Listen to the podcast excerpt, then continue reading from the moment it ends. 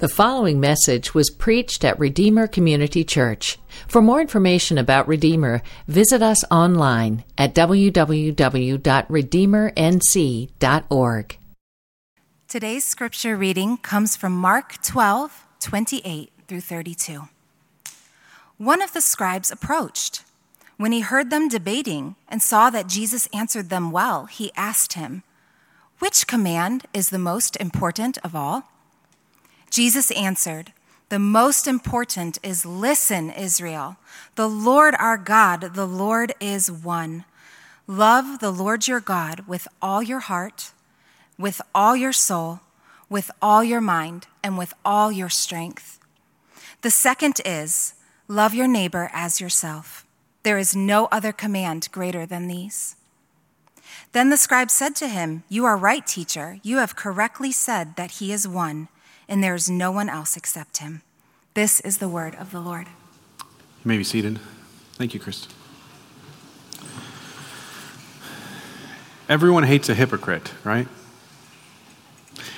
I know early in the pandemic there were some photos taken of political leaders not wearing the masks that they mandated for others, and everyone went crazy over the perceived hypocrisy.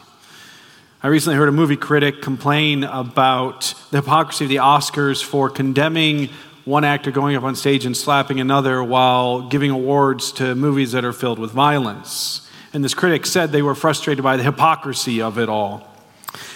Years and years ago, when Carrie and I lived in Detroit, a news crew, crew, I think they were hired solely for this purpose, to follow the mayor around watching for hypocrisy. And they found it like every week. It was riveting news. The only time in my life I watched the evening news to find out what they caught the mayor doing that week. Like everyone hates hypocrisy, unless it's our own. Right? We, we hate hypocrisy out there, but we're okay with it in here. Right? Because all of us are hypocrites. None of us have a perfect match between our outside and inside. I know I don't. I'm sure you don't. I've shared this before, but I vividly remember the Sunday I was sitting right down here and we were about to pass the offering plates. This was back when we used to pass offering plates. And as the offering plate was coming, I took a check out of my shirt pocket and I handed it to my son to put in the offering plate. I did this each week, trying to, you know, get them involved in the giving. And so I hand it to him. He, he takes it and he pops the gum out of his mouth and he puts it in the check. He folds it up and puts it in his pocket. I what are you doing? I guess he assumed I just was randomly handing him a piece of trash for his gum. And I was sitting there and I was so annoyed. And I was about to get up and preach about anger. Yeah. I'm a hypocrite. I mean, how many parents in here encourage your kids to read the Bible that you struggle to read? How many remind others to only say nice things as you disparage others under your breath? Right? The truth is that we all struggle with hypocrisy. The term hypocrite actually comes from the performing arts. It refers to an actor playing a role, someone who is pretending to be someone else, often wearing a mask or makeup or a costume. Shakespeare famously said, All the world's a stage, and all the men and women merely players. There are ways in which all of us play roles and put on masks. So, as we've been studying the Gospel of Mark these last number of weeks, We've been learning what it means to follow Jesus. Now, He's showing us this. Here is Jesus. He's worthy of following, and here's what it looks like to be a follower of His. Well, a temptation for many of those early Christians would have been to, to sort of think about following Jesus by, by looking at the lives of those religious leaders from their youth and somewhat imitating them and just trying to sort of mix a dash of Jesus in. But Jesus has been intent on showing his disciples how how following him is a radical departure from what they had witnessed from those in positions of leadership. So, in, in the religion of their youth, the focus was on sort of external conformity, it was on rule keeping, which is a perfect breeding ground for hypocrisy. And so, Mark chapter 12, this section of it, it is going to help us better understand and identify hypocrisy. Here's why so, so that we can put it to death in our lives. See, Jesus doesn't call us as his followers to put on mask and perform a religious performance, to, to, to act out a part on a stage, here's what he does He calls us to a brand new way of living that begins on the inside and works itself out. We are all hypocrites. But as we follow Jesus, what we begin to see by his grace is the, the hypocrisy lessens. And, and we, we start to live with a genuineness that only Jesus can produce in us. So, as, as we study these events this morning, here's, here's what I think you might be tempted to ask, and it's not a bad question, but I want to ask, I want to encourage you to ask more. You might be tempted to ask, Am I a hypocrite? I'm going to answer for that you already. Yes. So you don't have to ask that question. Here's the question you should ask Where am I acting hypocritically? Where am I acting? None of us perfectly match inside and out. So, where are those areas where I'm being hypocritical? And then, then, as God answers this, as He exposes this, as we work through this text today, then repent of it. And you can receive this morning His grace to walk openly and honestly before the Lord and with your brothers and sisters. So, our text this morning begins with two examples of hypocrisy.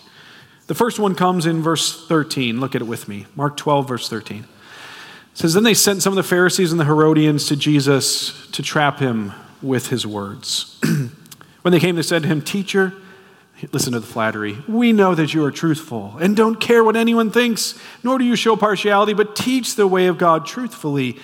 Is it lawful to pay taxes to Caesar or not? Should we pay or shouldn't we? But knowing their hypocrisy, he said to them, Why are you testing me? Bring me a denarius to look at. Now, this whole thing is a setup. These two groups are from polar opposite perspectives and they're working together. So, in our terms, this would be like a Green Deal Democrat and a Tea Party member sponsoring a bill. We'd be like, mm, something fishy is going on here. So the Pharisees, they're this strict pro Jewish nationalistic party that hates everything about Rome. They hate that Rome has occupied and controls Jewish. They hate Roman rule, everything, in every way, they're anti Rome. The Herodians are supportive of King Herod, who was appointed by Rome. So, as long as Rome stays in charge and Herod stays in charge, then they have a measure of power and influence. And so, we've got to ask why are they working together? And the text tells us they're, they're trying to trap Jesus like an animal because their goal is to put him down. And so they believe this question that they've thought of. You can sort of imagine that before they came to Jesus, they were back and they were scheming together and finding what's the perfect question to trap Jesus. They, they think this question only has two possible answers. Should we pay taxes? So one answer would be no, don't pay taxes. And, it, and this, this would be the Herodians' view. The other answer is, or this would be the Pharisees' view. The other answer would be yes, pay taxes. This is the Herodians' view. And here's why they think this is a great question. No matter what Jesus answers, someone's going to be unhappy with him. So let's, let's say Jesus says, says, yes, pay your taxes. It would be easy to stir up the Jewish crowds against Jesus. Jesus is supportive of Rome. He's supportive of our occupiers, like he's against us. If he says no, then they can go and report to Rome that Jesus is another one of these Jewish insurrectionists. He's a revolutionary. He's, he's stirring up a rebellion. So they have him in a perfect no win situation. Verse 15 tells us that Jesus sees right through their hypocrisy. They don't care about the answer. I mean, verse 14 is their flattery of him. All of it to show, right? In this case, the crowd is their audience. These religious leaders are putting on masks. They're pretending to care about what Jesus says, pretending to listen to him. But then something happens they don't expect. Jesus asks for a coin, and here's what he says in verse 16 Whose image is on this coin? well, the answer is Caesar. And so Jesus says, Oh, give it to him. Give it to him.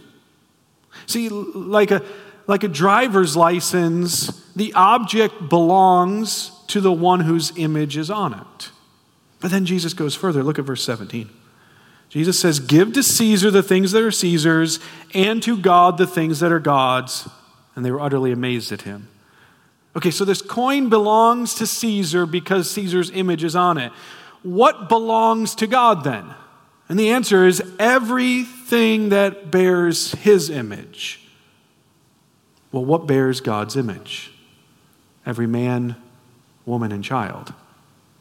See, the, the Pharisees and Herodians, they would have remembered the account of creation in Genesis 1 where God says, Let us make man in our image. So So, the, the money they use with the image of Caesar can be given back to Caesar, but they who bear God's image belong to God. every thought, every action, every desire, every dream, every cell in their body, every longing in their heart, all of that belongs to God. In fact, even Caesar himself bears the image of God. So Caesar belongs to him. That means they can even pay taxes to the government who occupies them because invading armies are even subject to God's control.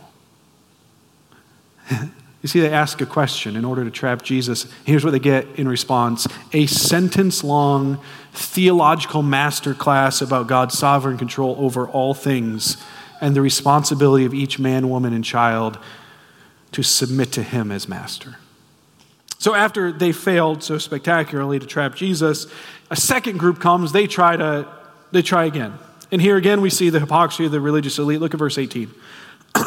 Excuse me. Sadducees who say there is no resurrection came to him and questioned him. Here's their question Teacher, Moses wrote for us that if a man's brother dies, leaving a wife behind but no child, that man should take the wife and raise up offspring for his brother. Now there were seven brothers. The first married a woman and dying left no offspring. So the second also took her when he died, leaving no offspring. And the third likewise. None of the seven left offspring. Last of all, the woman died too. Here it is. In the resurrection, when they rise, whose wife will she be, since the seven all had married her? Now, the, Sadducees, they, they have more political power than the Pharisees, but they have even worse theology. So here in verse 18, it, verse 18, it says, they don't believe that there's a resurrection from the dead. And so why do they ask this question? Well, this, this question is designed in their minds, this sort of crazy scenario is all designed to show how silly or how foolish resurrection is. It's based on something called levirate marriage. If you were with us in, in November, December, we studied the story of Judah and Tamar, and this this, this teaching of levirate marriage comes up. But basically, in order to carry on someone's line, if a man dies before he has children, and he has an unmarried brother, the unmarried brother would marry the widow and he would raise children. Any children that he has, the first one would bear his brother's name to carry on his brother's line.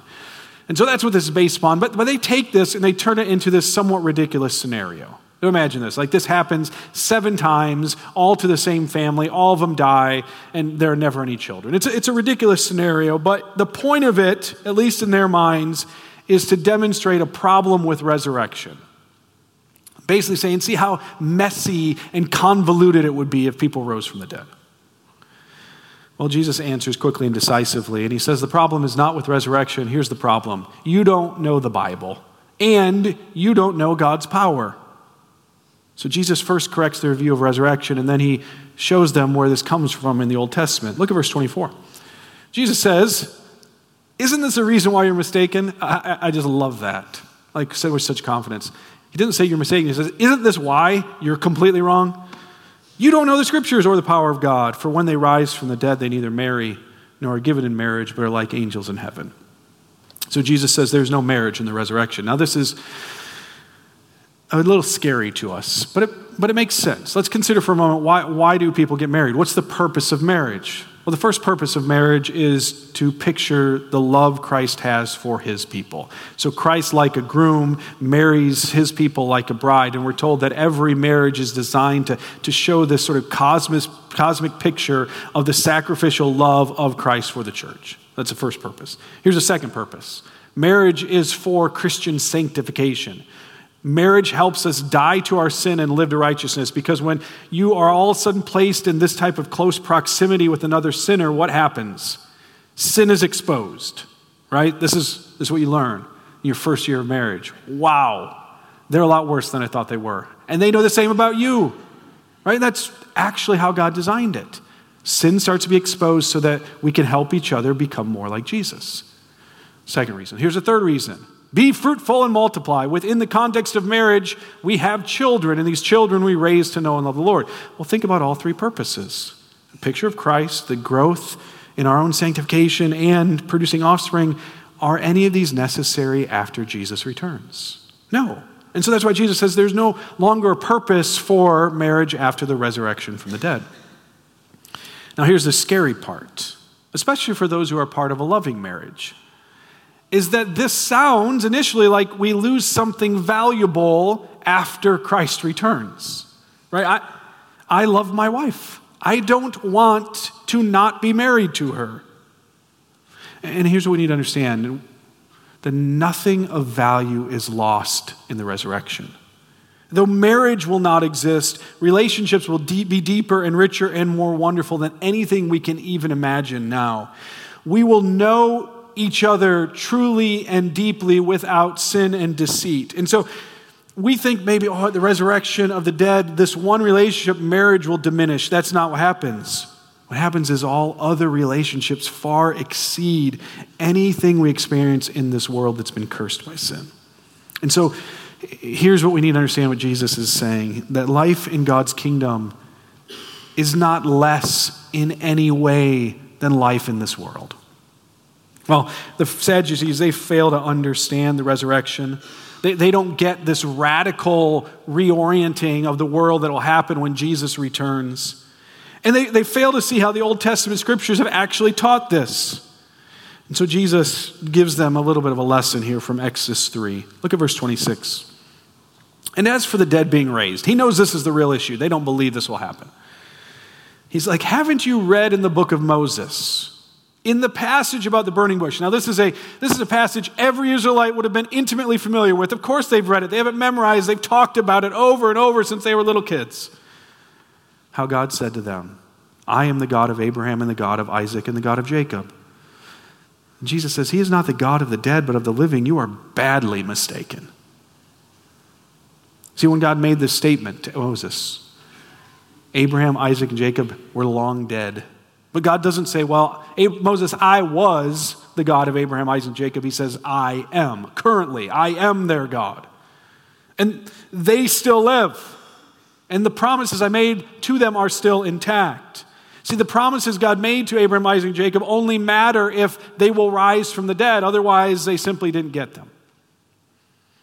We're told, and every Israelite would have known this, that God made an everlasting covenant with Abraham. What good is an everlasting covenant if no one lasts forever? So, one thing we learn about the hypocrisy from these two examples, let's, let's, let's consider this, is that hypocrisy is not the result of ignorance. This isn't because of ignorance, this is because they rejected the truth. In fact, did you notice none of them, these are deep theological questions. They wouldn't be that bad except they, they didn't care about the answer. They weren't trying to learn, they weren't trying to grow. In each of these cases, there's ulterior motives. They're masking their true intention. And did you notice in both cases they misuse Scripture, which is a common result of hypocrisy? That the Word of God no longer stands over us as authority, with authority to judge or correct us. Instead, we wield it in our hypocrisy, we wield it like a weapon to get our way. So we've seen these two examples of hypocrisy. Now, now let's go next to the root of hypocrisy. So here's what it looks like, but let's get down what, what actually brings this about, what causes it. Well, Jesus asked an important question which begins to expose this. Look at verse 35. While Jesus was teaching the temple, he asked, How can the scribes say the Messiah is the son of David? So the scribes, these would have been just sort of a more of a generic word for religious leaders and teachers. They would interpret the coming, the passages about the coming Messiah, the king that all Israel was waiting for, as being referring to someone who must come from the line of King David. And this is an accurate interpretation. But then Jesus quotes David himself in Psalm 110, and he's showing here that the scribes have overlooked a vital part of the Messiah's identity. So look at verse 36. David himself says by the Holy Spirit, and here's a quote of Psalm 110 The Lord declared to my Lord, Sit at my right hand until I put your enemies under your feet. And here's, here's Jesus asking now. David himself calls him Lord. How then can be his son? So here's the question Jesus is posing How can the Messiah, the one we're pinning all of our hopes and dreams on, be both David's son and David's Lord? How is this possible? How can you be both? And he says, not, not only do the religious, religious leaders not know how to answer it, they never even thought to ask it. Like they missed a pretty significant marker of the Messiah's identity. Well, Jesus asks this question for two reasons. the first reason is he wants the crowds to see that these religious leaders are not reliable guides to determining the identity of the Messiah. Like, so these religious leaders would say, like, listen to us.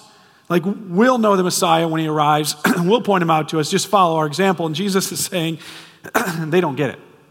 They don't get it. They didn't even ask the right questions. But, he, he, he, but then he does this for a second reason, is he's showing the humility of the Messiah. That one who is worthy to be David's Lord humbles himself to become David's son. That the Son of God becomes a Son of Man. And this is a stark contrast to the religious leaders. The rightful heir to the kingdom of God humbles himself in order to serve others.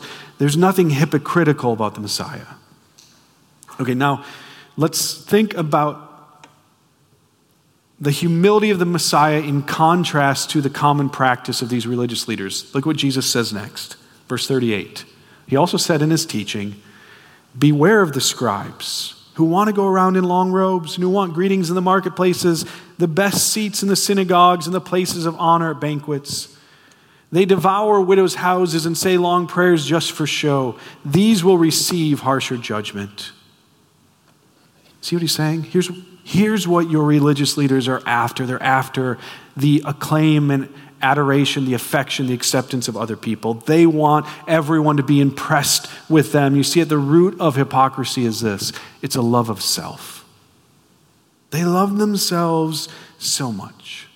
In fact, what breeds hypocrisy is when we get our self worth not from our Creator, but from what other people think and say about us. See, Hypocrisy happens when we live for the approval and acceptance of others.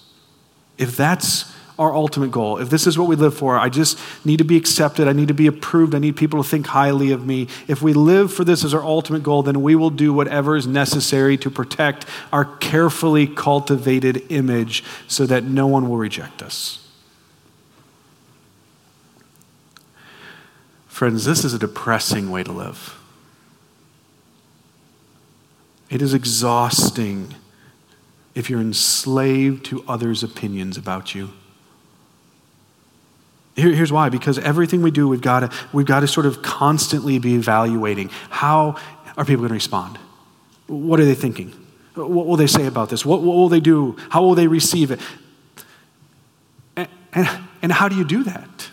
because you don't know. People's opinions are fickle. People change their opinions for absolutely no reason. So instead of asking what's true, which is a much easier standard to figure out because truth doesn't change, we ask what will they think, what will they say, and it is exhausting. See, chasing the approval of others is like chasing the wind. You might think you've caught it, but it will blow wherever and whenever it wants, no matter what you do. So Jesus is contrasting here his own humility, how he humbled himself and took on this, this form of the son of David, with the, the sort of self aggrandizing religious leaders, but he also provides a second contrast with them. Another beautiful example of what it means to live for God, not the approval of others. Look at verse 41. Sitting across from the temple treasury, he watched how the crowd dropped money into the treasury. Many rich people were putting in large sums.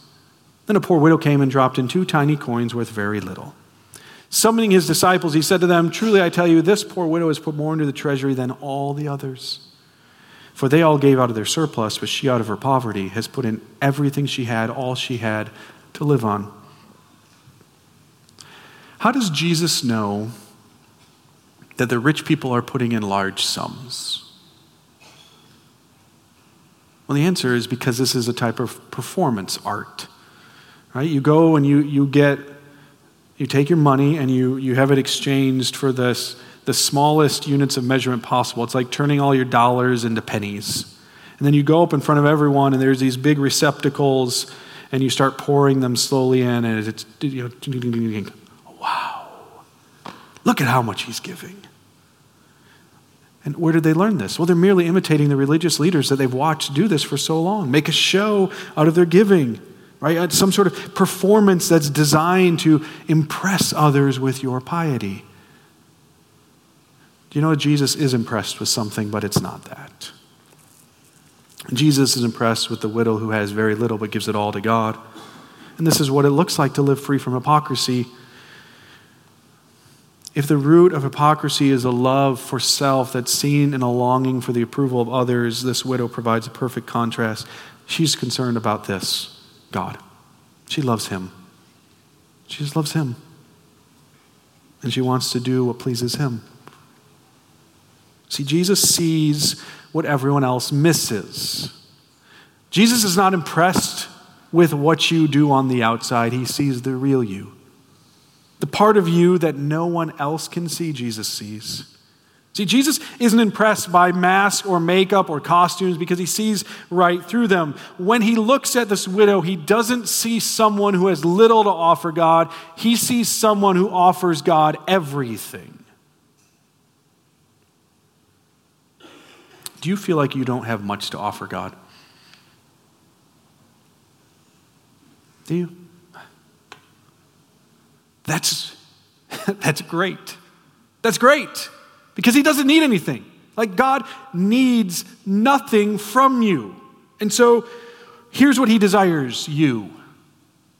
You. Honest, sinful, broken, you.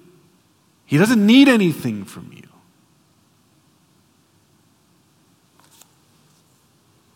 See, Jesus died for you a sinner without everything to offer him except your sin. He paid the price so that he could redeem you from that sin and you could be forever accepted by the Father. I love what one pastor wrote. He said, Jesus builds his new world not by people parading their virtues, but by people admitting their failures. Man, I'd like that to be how people describe Redeemer. It's a place where people don't parade their virtues they admit their failures. He goes on to write All we need in order to qualify with Jesus is to be done with pretending. Are you done with pretending? Are you so worried about what everyone else thinks? What are you doing right now so that others will see? What are you doing with the hope that someone will accept you? What's behind the mask that no one is allowed to see? See, once we start to identify where we're being hypocritical, then we're ready for the final thing, which is the cure for hypocrisy. We, we will find it in this passage, but it doesn't really help us until we first acknowledge this is, this is how hypocrisy is manifesting itself in my life. What's the cure? Well, one particular religious leader, he's been watching Jesus' interaction with these different groups, and so he comes up to Jesus with a question of his own. But notice his reason for asking, it's much different than theirs. He, he honestly cares what Jesus says. Look at verse 28. It says, One of the scribes approached. When he heard them debating and saw Jesus answered them well, he asked him, Which command is the most important of them all? And Jesus will answer him by quoting from the Old Testament, and the scribe will, who's earnestly desiring the truth will recognize the truth immediately. Look at verse 29. Jesus answered, The most important is listen, Israel, the Lord our God, the Lord is one. Love the Lord your God with all your heart, with all your soul, with all your mind, and with all your strength. The second is love your neighbors yourself. There's no command greater than these. Then the scribe said to him, You are right, teacher. You have correctly said that he is one, there's no one else except him, and to love him with all your heart, with all your understanding, with all your strength and to love your neighbors yourself is far more important than all the burnt offerings and sacrifices. He's starting to get it. He's realizing that it's not really about what you do on the outside, the burnt offerings, the sacrifices, that God's after something much deeper, the real you, the heart. Like God isn't, has never desired uh, just pure conformity to a list of sort of religious regulations and guidelines. God is after the deepest part of you. See, God doesn't want mask and perfumed pretenders. He wants authentic worshipers who come in all of their brokenness and messiness. So, when Jesus answered this man's question, we find three steps to take to cure hypocrisy. So if we've identified it and we want to put it to death, here's what we do. Step number one listen to Jesus. Listen to Jesus. This is where it begins. It begins by listening to Jesus. The religious leaders, they ask Jesus questions, but they're not listening to him. Right? How many parents have said, You're not listening to me? And your child says, and they repeat what you just said, but you're like, Yeah, I know you heard it, but you're not listening to it. See the difference between this group that came and this man who came? They came and they they were talking to Jesus, but they were just they were thinking about what they wanted. And here comes a man who earnestly desires, tell me what what do I do? What is the great command? This man comes with a posture of humility. He has witnessed the wisdom from Jesus, and here's what he's realized here is the one in whom there is no hypocrisy. He wants to learn from him. Are you listening to Jesus? How do we listen to Jesus? Well, we listen to Jesus through his word. Notice how many times Jesus answers by quoting scripture. So in his first answer, he references Genesis 1. His second answer comes from Genesis and Deuteronomy with a follow up from Exodus. His third answer is from Leviticus and Deuteronomy. Then he quotes from Psalm 110. And he's showing us this the way you listen to me is to listen to my word, which points you to me. I mean, he is, after all, the king, the one who would come at the beginning and will come again at the end. I mean, this is the king who has the authority to say to this man, You're almost in my kingdom. I want you to consider some of the things that Jesus has said in this passage. Jesus has taught us about the image of God and how it shapes all of the decisions we make. He affirms the sovereignty of God over government and the role citizens play in supporting the government unless the government opposes our first priority of giving ourselves to God. He clarifies the nature of the new creation, assuring us that the hope to come is more glorious and wonderful than we can now imagine, that the, the marvelous thing that God is building upon the cornerstone of Jesus is worthy of our hope and longing. He reminds us that the promises of God will come to pass, that death cannot hinder what God guarantees. He simplifies the law of God while still showing its great complexity, that every single part of us our soul, our mind, our strength, our heart, all of it is to be spent in loving service to Him. He guides our relationships by placing them within the greater context of loving our neighbors. He assures us that though he humbled himself as a human, that he is Lord over everyone, including the great kings of the past. He identifies the heart motive that leads to hypocrisy. He highlights genuine faith and the radically inclusive nature of his kingdom. He notices all those, even those most overlooked and ostracized by society, who come to him by faith. Now, brothers and sisters, we can listen to so many things. Right? That, that little phone in our pocket, we can get voices from all over the world, current, past, living, dead, so many things. And the one thing that should drown them all out is the voice of our King. So listen to Jesus, then worship God alone. This is what he means when he says, Love the Lord your God with all your heart. Worship is what you long for and live for. And, and Jesus is saying, Long for God, live for God. So hypocrisy happens when we place too much value on what others think about us. And so Here's the best way to guard ourselves against being consumed about others' opinions is to focus on what God says. So here's what I mean. This is, I think this is vitally important. So I'm, we're getting near the end. Just stay with me. If we love God supremely, all of our heart, soul, mind, and strength, then we will understand that our acceptance from Him is not based upon our own work, it's not based upon our own effort, it is 100% of His grace. And the more that we learn to rest in His acceptance, purchased for us by the sacrifice of Jesus in our place, received by faith alone, then the less dependent we become on the approval and acceptance of others. See, there is this direct correlation between our view of God and our view of people. When you see God for who He is and you understand what God has done for us through the gospel of Jesus Christ, you will not fear others' opinions. One author wrote, he said, If you have ever walked among giant redwoods, you will never be overwhelmed by the size of a dogwood tree.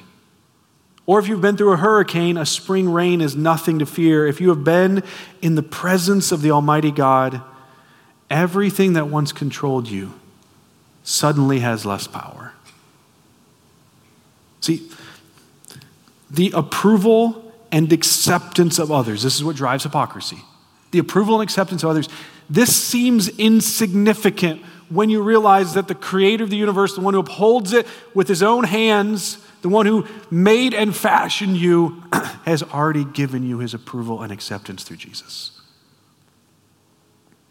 It's because of what Jesus did for us through his death on the cross and his resurrection from the grave. We have confidence that we have been accepted by God. This leads to the third step love your neighbor. Love your neighbor. When you no longer need acceptance and approval from others, that's when you're free to love them. See, I, I, I really want you to get this. Nothing kills love for others like needing their approval. See, if, if you are desperate for someone's approval, then you will do whatever is necessary to maintain a certain image in front of them.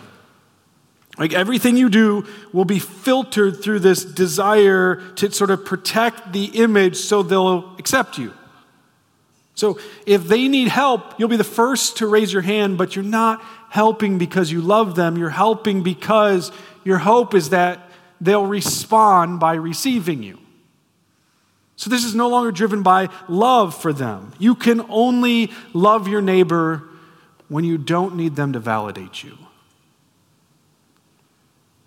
So, so consider these religious leaders that are doing all these things described in th- verses 38 through 40. When they look out and they see people, how do they see them? They see them as people who can provide something they need. These are the people who can provide the affirmation and the honor and the position and power that I need. These are commodities to be spent so that I can gain what I want. Now, think about how Jesus sees people in the Gospel of Mark. What's it say? He says, when he sees the crowd, he is moved with compassion on them. Jesus doesn't need anything from them, so he's free to love them. This is how Jesus calls us to live. We don't look at what we can get from others, we look at how we can give to them. We serve with no expectation that we return the favor. I mean, if, if we get this, here's what the gospel teaches you have received God's favor, then why do I need someone else's favor? What's that going to do for me? We are dearly loved by God. This is true of all those who know and follow Jesus. We did not win his approval, we cannot lose it. And so his approval of us is what frees us to give our lives in love to others. It's what frees us to be mocked, like we heard from Brad, as being ignorant. Okay. I've been accepted by Jesus. My day, my week, my standing is not based upon your opinion of me. See, hypocrisy can't, someone who's overcome with hypocrisy can't love their neighbor because they can't be honest with their neighbor. Your level of love is directly related to your level of honesty. Let me ask you if you see maybe on the nightly news a mob that's rioting, do mobs wear masks so that they can do good deeds for their neighbors? See, until you take off the mask, you will never truly love your neighbors yourself. So, as followers of Jesus, here's what we're being called to do. We're called to be very vigilant about our own walk with Christ. Are we walking in hypocrisy or are we are we walking a type of humility and honesty that characterizes the followers of Jesus? And so we ask these questions so that God in His grace exposes where we're being hypocritical, we repent of it, we receive His grace. I mean, that's what Jesus is showing us. The path he walks is one of honesty, not hypocrisy, one of purity, not one of performance. So here's how I want to end. I want to end by asking you a few questions. And these questions, I hope, will help you think through your own life. Like, where, where might I be demonstrating hypocrisy so that you can turn from it and you can repent of any hypocrisy God brings to light? I'm going to put these questions on Slack so you don't have to try to write them down. I encourage you just to prayerfully consider them. Here's the first question Do I regularly admit my sin and seek forgiveness at home and at work? You're a sinner, right? I mean, you sang, if you sang today, you sang about you being a sinner.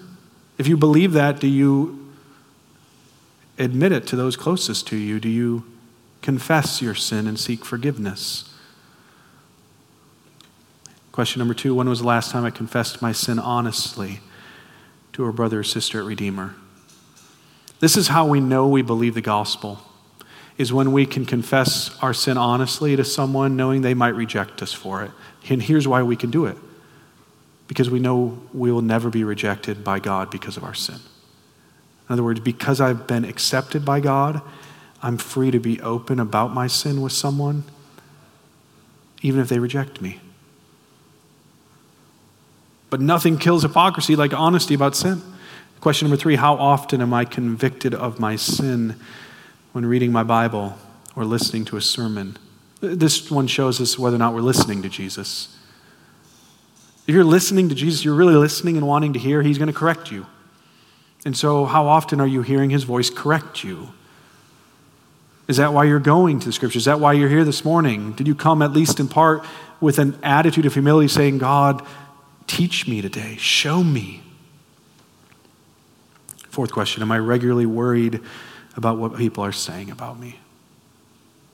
Do, do you feel this? I wonder what they're saying. I wonder what they're thinking. How will they respond to this? What impression does this give them?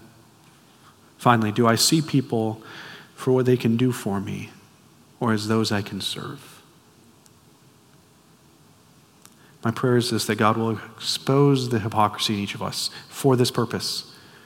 And here's the beauty we repent of it and we receive grace to walk in honesty and openness with God and with each other. Let's pray together. Father, show us where we're hypocritical. It's hard to think about these things, they're not the most pleasant things to think about. But we know that this is actually the path to grace. That is your grace that exposes hypocrisy, and it's your grace that gives us the power and resources to repent of hypocrisy, that this is all of grace that taking off the mask, that removing the costume, that no longer playing the game is a way to freedom and life, to deep and full and meaningful relationships, of deep love for you with all of our being, and of true loving service to our neighbors. So, God, in your grace, will you expose our hypocrisy? Give us grace to repent and experience your kind acceptance and approval through Christ. And may that motivate us to lives of service. We pray this in Jesus' name. Amen. Thank you for listening to this message from Redeemer Community Church in Fuquay-Varina, North Carolina. Feel free to make copies of this message to give to others, but please do not charge for those copies or alter the content in any way without permission. For more sermons, we invite you to visit us online at redeemernc.org.